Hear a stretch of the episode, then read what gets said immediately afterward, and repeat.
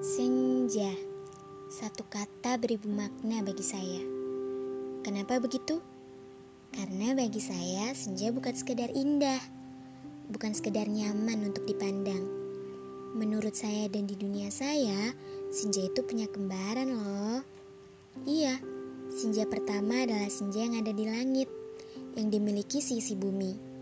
Nah, kembarannya adalah senja yang diciptakan oleh Tuhan khusus untuk diri saya dan benar. Dia adalah senja saya. Eh, masih boleh nggak ya saya bilang seperti itu? Bilang kalau dia senja saya. Hmm, kayaknya sudah tidak boleh ya. Apalagi saat ini sudah ada seseorang lebih baik yang menggantikan posisi saya. Bohong banget kalau saya bilang tidak sedih saat tahu ada seseorang yang menggantikan saya. Tapi di balik itu semua, saya senang.